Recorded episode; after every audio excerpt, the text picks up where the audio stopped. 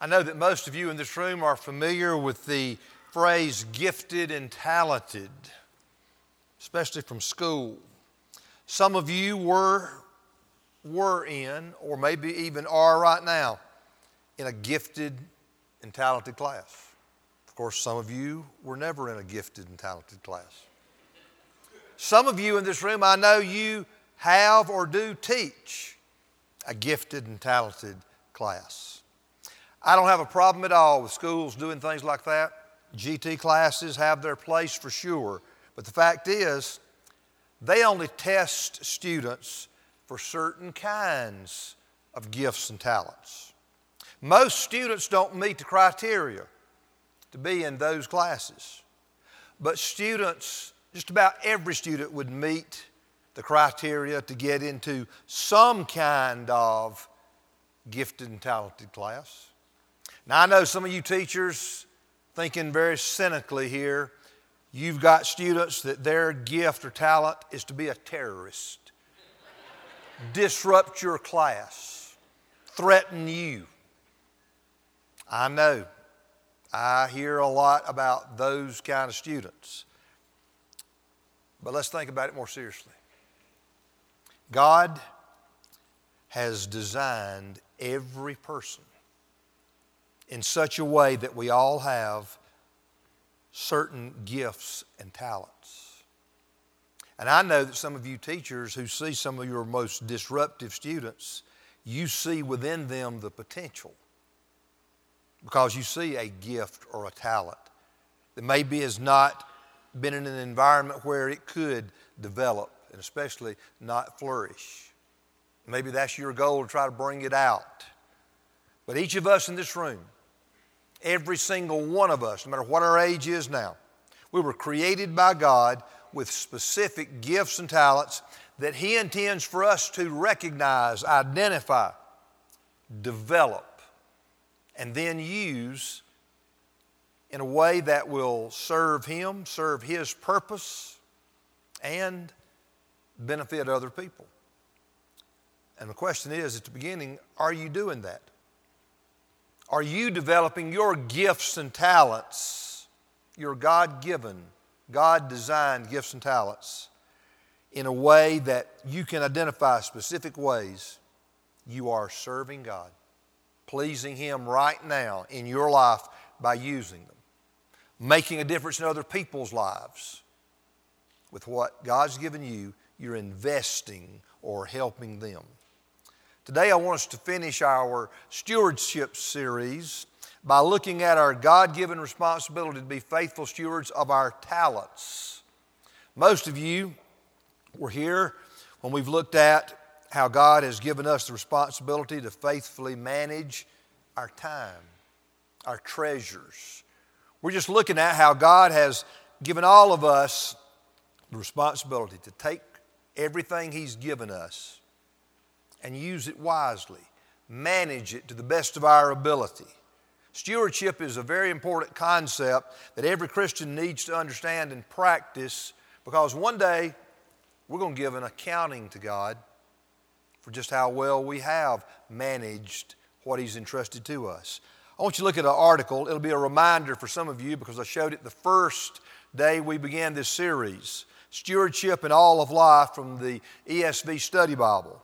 Look at this, a good explanation of what we all need to understand. Whatever a person owns, he or she is to manage as a steward who is responsible to God. Stewardship responsibilities extend not only to the creation, material possessions, and natural resources, but also to other things such as talents or skills that have been given by God.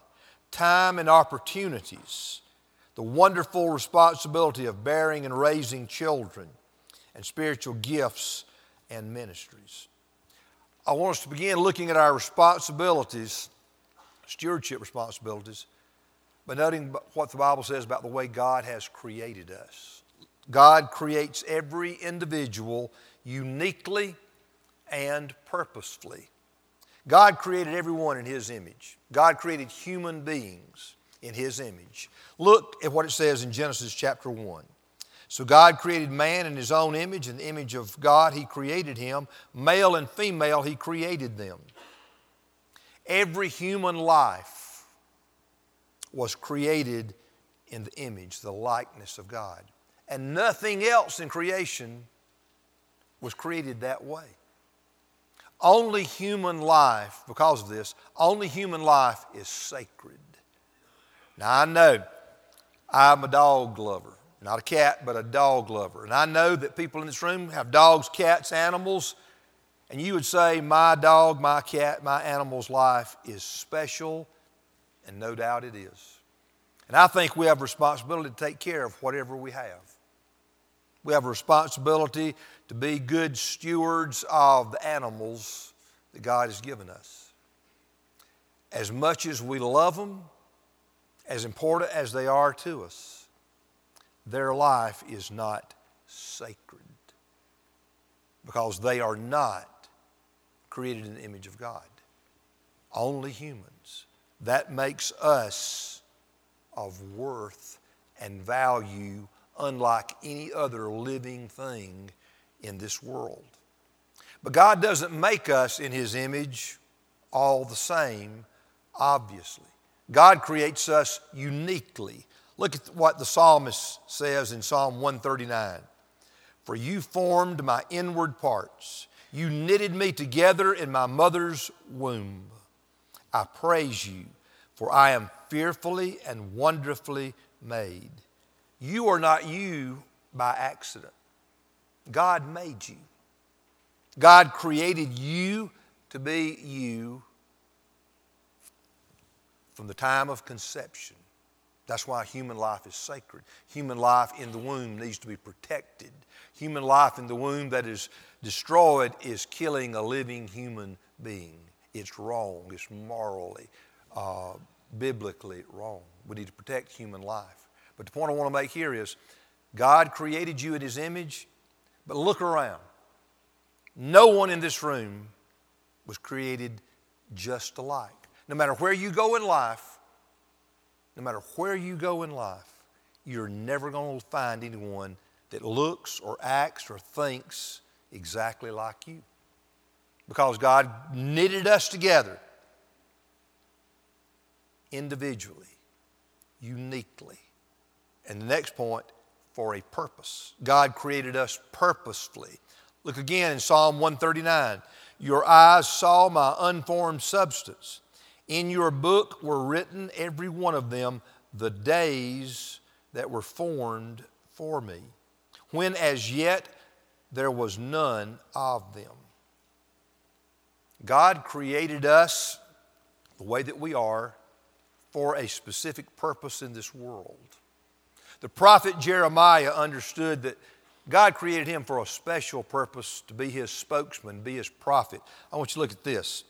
What Jeremiah understood. The word of the Lord came to me, saying, Before I formed you in the womb, I knew you. Before you were born, I set you apart. I appointed you as a prophet to the nations.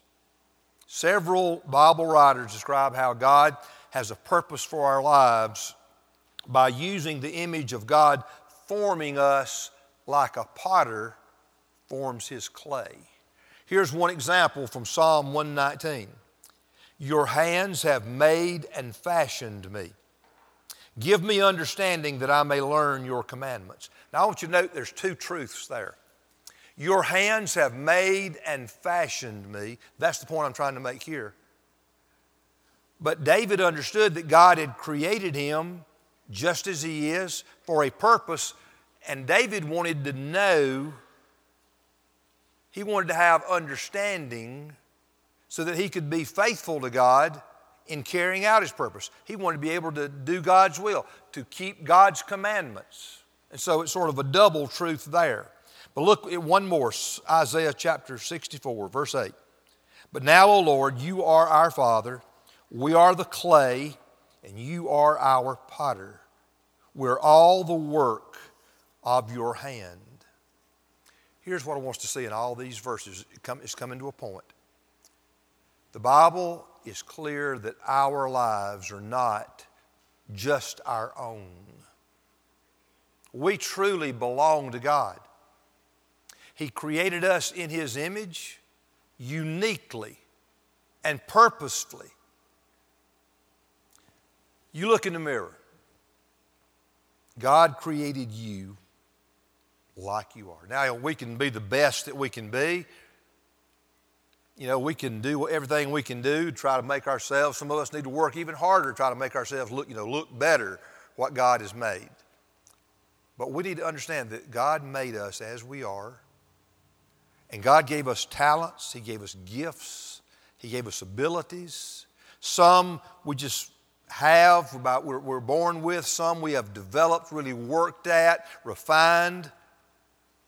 But God has designed you to be you and gifted you for a specific purpose in this world. Now, I don't mean something kind of unique, far out something, but to be the person He's called you to be in your home with your family. Where you work, among the people God's put you with, the people that you go to school with, people that you play sports with or involved with in whatever way. And we'll come back to the question how are you using what God has given you?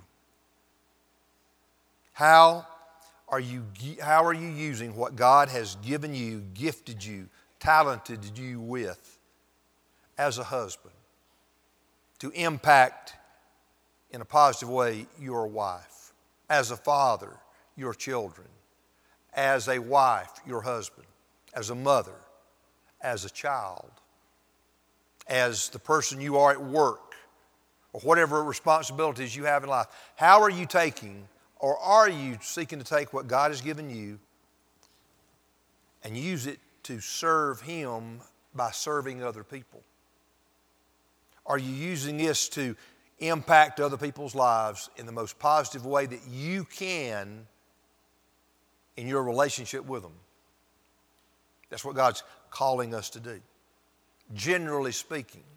Now, I want to dig a little deeper to what the Bible says about being faithful with the talents God has given us as Christians. Number two, God recreates every Christian purposefully and uniquely. When the world was created, when God created everything in Genesis 1 and 2, everything was good, wasn't it? Everything was perfect. There were no flaws. But something happened. Because you look around at this world and you look in the mirror and you look at one another, nothing and no one is perfect, is it? Well, the Bible tells us in Genesis 3 the original couple that God created, Adam and Eve, they chose to disobey God. They chose to sin. And then when they did, they corrupted everything. That's why we enter the world with a sinful nature. That's why you don't have to teach your children to tell a lie to fight with a brother or sister, to disobey you. They have that sinful nature. They want to live life their way, not your way. We all want to live life our way, not God's way. We're natural born rebels because we have a sinful nature. And as we grow and mature, we find different ways to act on that sinful nature and actually do sinful things. The only way that God, anyone can be rescued from this sin problem is through God's gracious salvation that comes through faith in Jesus Christ. If you are a Christian, that means that God has done a special work of recreation in you. What Jesus called a new birth. God has worked in you to give you the desire to turn from your rebellious way, selfish way, sinful way. God has given you the faith to understand that when Jesus died on the cross, He actually took the, paid the penalty for your sin, took your punishment. God has worked in you His miraculous new birth. You've responded by turning from your sin and trusting in Jesus. God put His Spirit in you. So you are now a new creature, new creation, the Scripture says. We're going to think about it right now as you, are a, you have been recreated by God as a Christian. Now, God saved you for the purpose of displaying you as a work of His art. I want you to look with me at a passage of Scripture from Ephesians chapter 2. A lot of you are familiar with the first two verses, 8 and 10, 8 and 9 rather, but I want you to really zero in on verse 10 when we get to it. Let's look at it. For by grace you've been saved through faith, and this is not your own doing, it's the gift of God, not a result of works, so that no one may boast. Now, look closely, verse 10. For we are his workmanship created in Christ Jesus for good works, which God prepared beforehand that we should walk in them.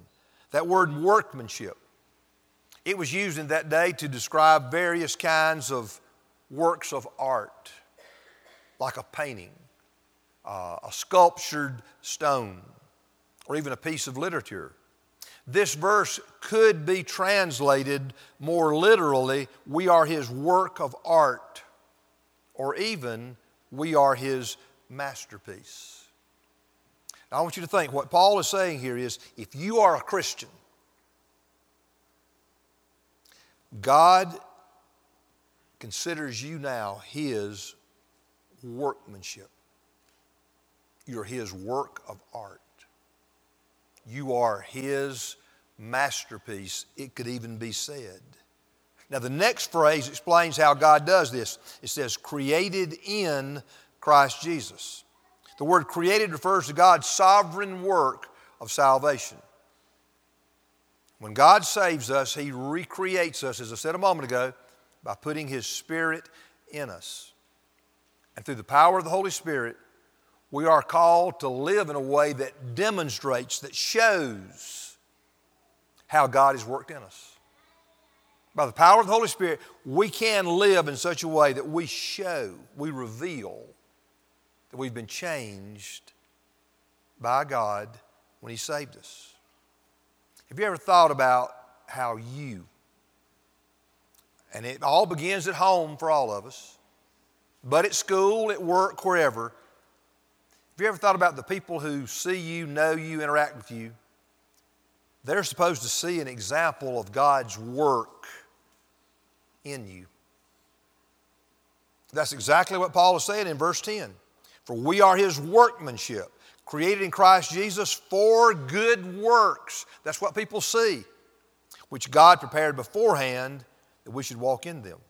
Verses 8 and 9 make it clear we do not save ourselves by doing good things. Good works do not save anyone. But verse 10 clearly says that we are saved by the grace of God through faith in Jesus in order to do good works that God has prepared in advance for us to do. Now, hang with me one just real quickly on, on this idea. The good works described here refers to the God to our godly behavior in general, living a faithful Christian life.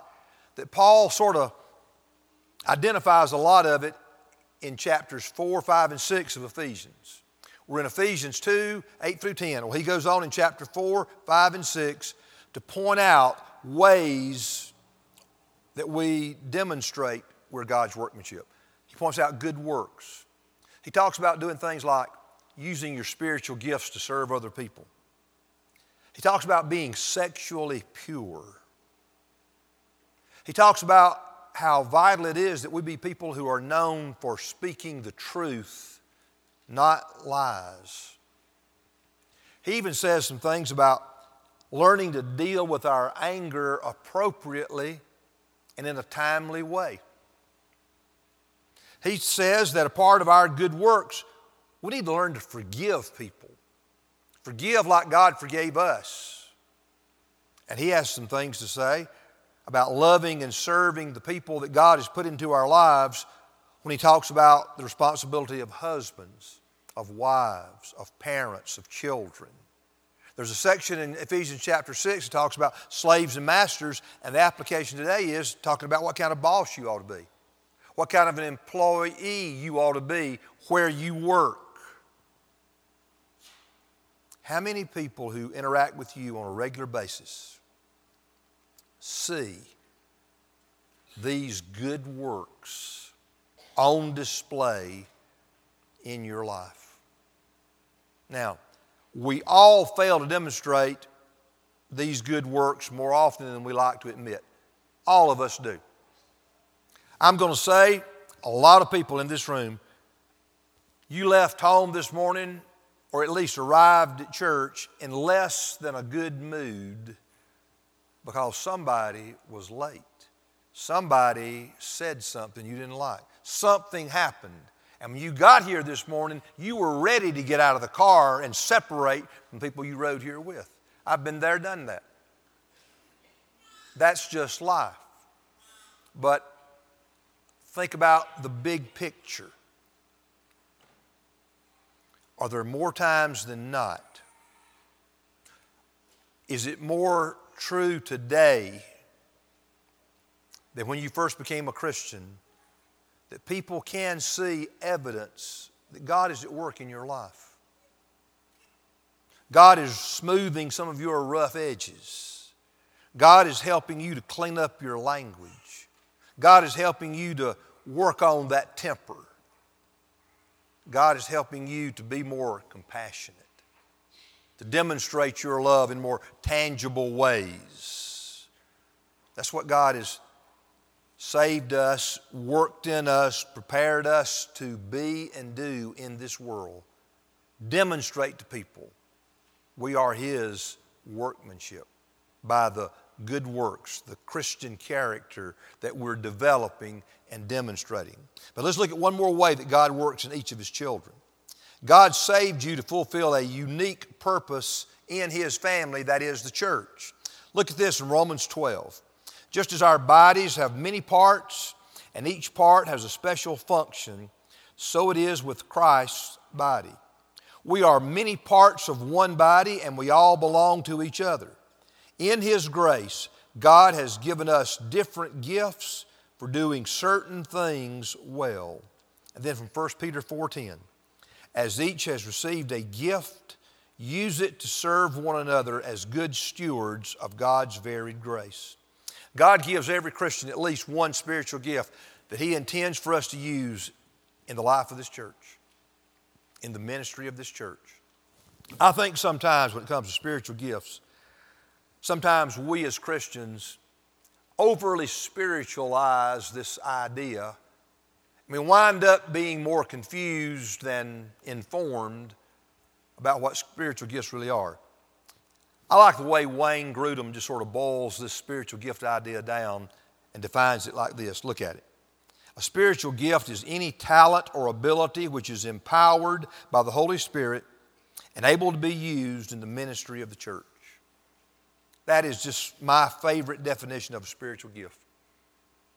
It is something that God gives us to use in and through the church, but it may be a natural talent that, that you had before you ever became a Christian. Or it could be something special.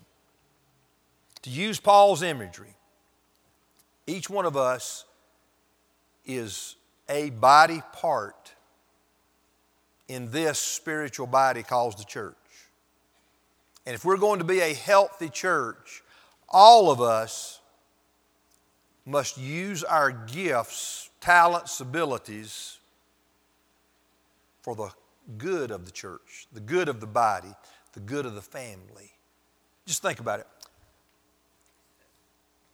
Over th- Thanksgiving Day, actually, I was throwing a football home with the family.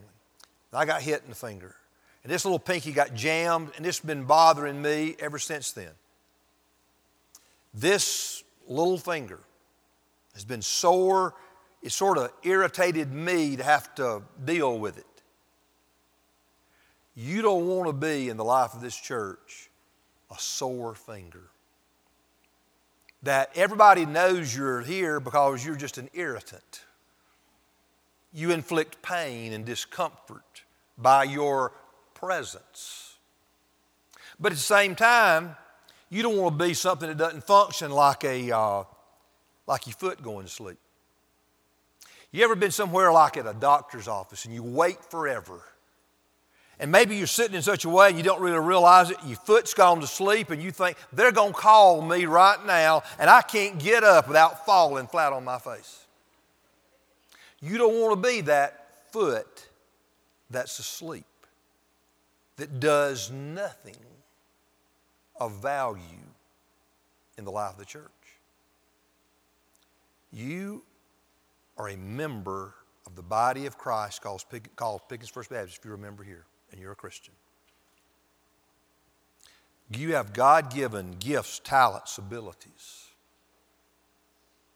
Are you using them for the good, the growth, spiritual, numerical of this church? Are you using it for the benefit of people around you? Or are you causing an irritant or causing us not to be able to function just because you don't function? One more thought. Are you faithfully serving the unique purpose that God created and recreated you to do in this world and in this church? The best tool I've ever seen for trying to discern God's specific purpose for our life and for our ministry is Rick Warren's acronym SHAPE. I've shown it on several occasions. I want to show it quickly here because I think it can help anyone. In fact, if you are particularly a young person and you think, I don't know what I want to do in my life, look at this acronym. It can help you understand how God's made you, how God has shaped you to live in this world. But the point is, we need to see how God has shaped us to serve Him in the life of the church. That's the point right now. Let's look at it. Your shape. First is your spiritual gifts, your God given spiritual gifts that we already looked at there. If you're just looking for what, what I need to do in my life, think about your strengths. Let S stand for strengths for you. But then look at heart. What's your heart's desire? Where are your interests? You know, if you just really don't like children, I mean, it's like you're glad for other people to have them, just don't, I don't want to be around them. I don't have anything to do with them. Then you don't have a heart for children, so you should not work in Awana. You shouldn't be involved in our nursery.